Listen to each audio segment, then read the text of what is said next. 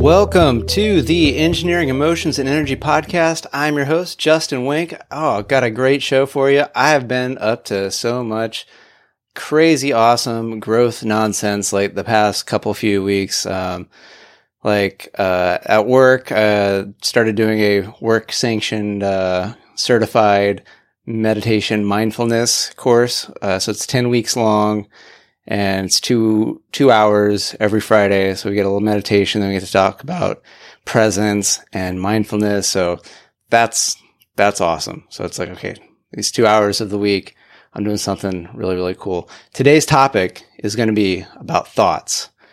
So you might be thinking, why are we going to talk about thoughts? And the question I have for you is, who noticed that thought? So more on that when we get, get going. So other stuff that I've been up to is I've been doing, uh, David, David Deida. He's the author of The Way of the Superior Man, which is a fantastic book on being aware of masculinity and femininity. And the way he utilizes those words is very, very different. So I'm not going to get onto that. That might be a future podcast episode, but just that's been a fantastic in understanding myself with relation to my wife and to what I want to do with my life and all sorts of, you know, just great ways of coming into consciousness, noticing breathing. Again, all interrelated sort of with, you know, awareness, presence, mindfulness and just different ways to see things. And then the other thing is I've gotten into a transformational coaching program by someone named uh, Jim Fortin. Um, and we're into week one and it's out of 14 weeks.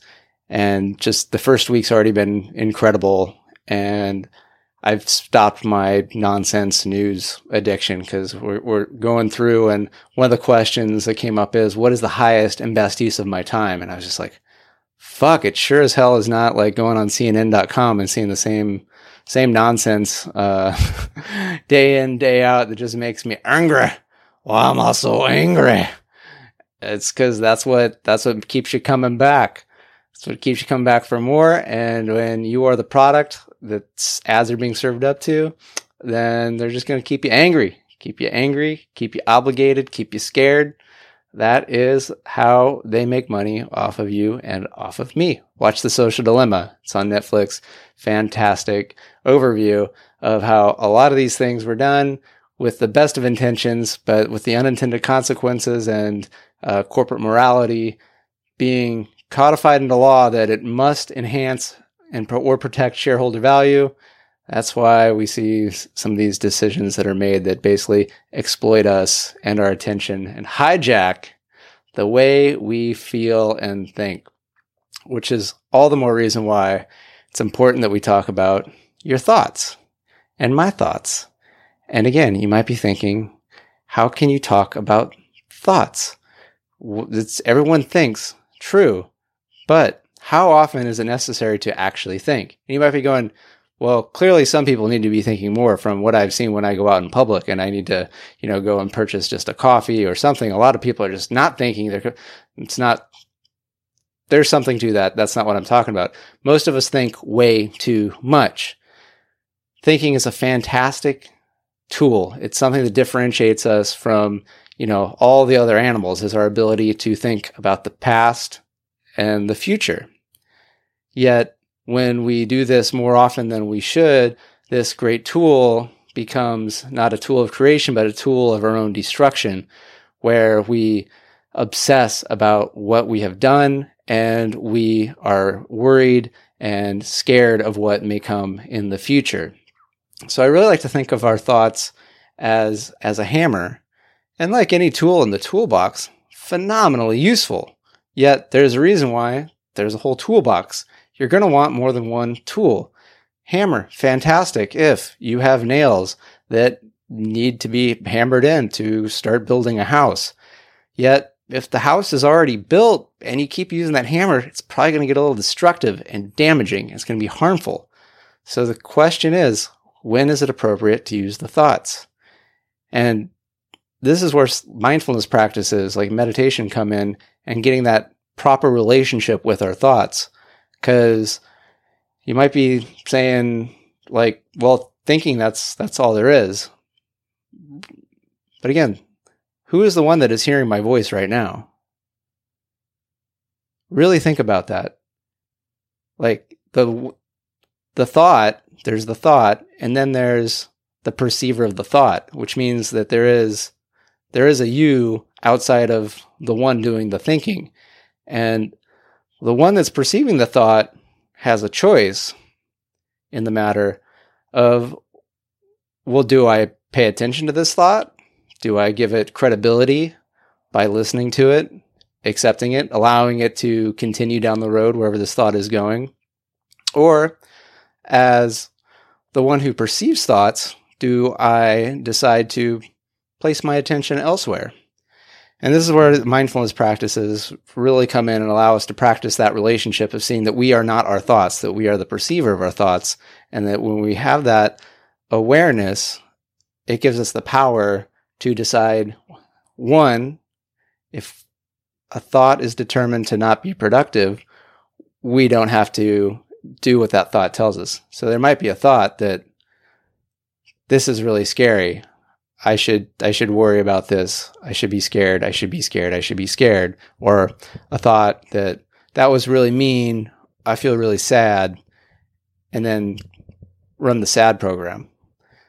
Because our thoughts and our feelings are often very interrelated. It's really often a challenge to have sad feelings without sad thoughts. It's not to say that there isn't uh, some uh, you know biochemistry that can happen that really really creates you know overwhelming uh, sad feelings that could benefit from the use of some uh, you know some prescription medications. I'm not saying that you know hey if you were clinically depressed do you know just go meditate like do go see a doctor check that stuff out um, because I've I've done that. I've I was you know super depressed in grad school and you know went on medication. Yet that with therapy and meditation, I eventually got off of the medication for depression and learned to have better relationships with my thoughts and my feelings. Because the feelings can be very powerful because they're more in our body, and so it makes them seem more real. So there is the sensations that are real, Yet the labels that we put on them, there's a choice. There's a choice. So you, there might be a sad feeling. Yet if we take the label of the sad, what are, you know, try to be as objective as possible, outside observer. So if we go back to a previous podcast episode where I was talking about the four different perspectives, the the I, the you, the outside observer, the global, try to get into that observer role as much as possible. That if an outside person could just sort of objectively go like, what is what makes up this feeling that this human is feeling right now? It might be a tightness in the chest, a close down in the throat, uh, wanting to collapse, you know, forward and inward. So there are going to be some physical sensations. Um, y- yet, is it necessary to label that as sad? One of my favorite examples is uh, often people before going to speak because I love I've you know been in a Toastmasters for over five years and public speaking is uh, something that often people are like oh I get so anxious. I get so nervous.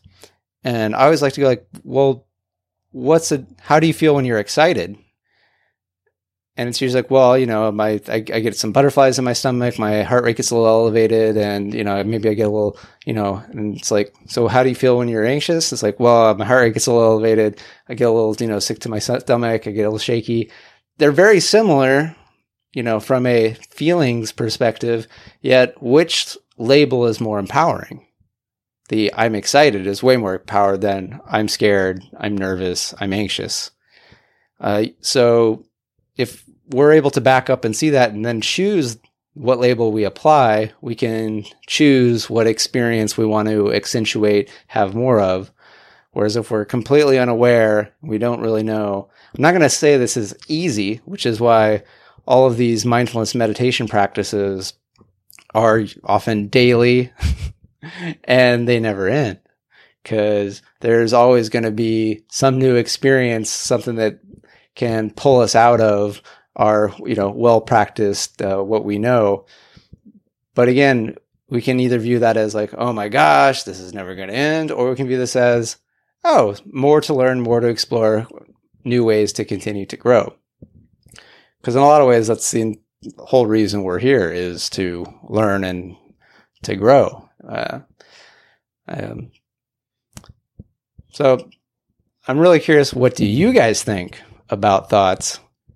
Have you found some space between you and your thoughts and started to notice is there ways that you can choose higher value thoughts, thoughts that serve you uh, better? This is one of the things that um, self hypnosis is really trying to uh, help with, uh, which is we often have a default thought loop. Like one of my default thought loops sometimes will just be like, oh, why is this so hard? Why is this so hard? Why is this so hard? And one, just to be aware that I have that thought loop, that thought loop, that's huge. The next step though is, well, what would be a better thought loop? And one of the thought loops that I have been programming myself with for almost a month now is this thought loop of I do a five minute meditation every day where my mantra is, I love myself, I love myself, I love myself. And this is from a, a book by the author of the name Kamal uh, Ravikant, and it's called Love Yourself Like Your Life Depends on It. And uh, basically, the I, I haven't read the whole thing. I read the just enough that got me to do the every day I do five minutes of I love myself, I love myself, I love myself. And I've been really amazed at how just that simple repetition g- gives me more space and more possibility to make a better choice in situations because some of my previous choices were based off of like this is so hard why are things always so challenging? But now, if it's coming from the default loop is I love myself, it's, now it's oh okay, well I'll take an easier choice because I love myself. I'll I'll find a way to make this better, or I'll leave, or do something different, as opposed to things are hard. So then, what? Let me do a hard thing. Like when you're aware of it and you notice it, it a lot of stuff seems completely illogical. Yet, as we were talking about when first talking about thinking of thoughts and how a lot of people aren't thinking, they are thinking, just they're completely unconscious about the thoughts that they are thinking. So these thoughts, everyone's thinking, it's just they're not thinking about the most beneficial, not the highest, best type of thoughts that they could have. And a lot of that just comes from lack of awareness and lack of training. And that's really what a lot of mindfulness meditation practices are all about. So that's it. I got, that's all I got for today is that you are not your thoughts. You are the thinker of your thoughts and you can choose to think different thoughts whenever you become aware of it and decide to do otherwise. So hit me up, Justin Wenck. I'm on Facebook. You can find me on LinkedIn, emotionsengineering.com, at Emotions Engineering on Facebook. Love to hear from you. You know, what's working, what's not, future episodes. Also, I've been doing my engineer your career program. Got three weeks done, about one week coming up. Like the students are just, they are knocking out of the park. They are picking stuff up and I just can't wait to see the phenomenal stuff they do in their, their dream tech job. So, um, that's all from me. Take care, everybody. See ya next time.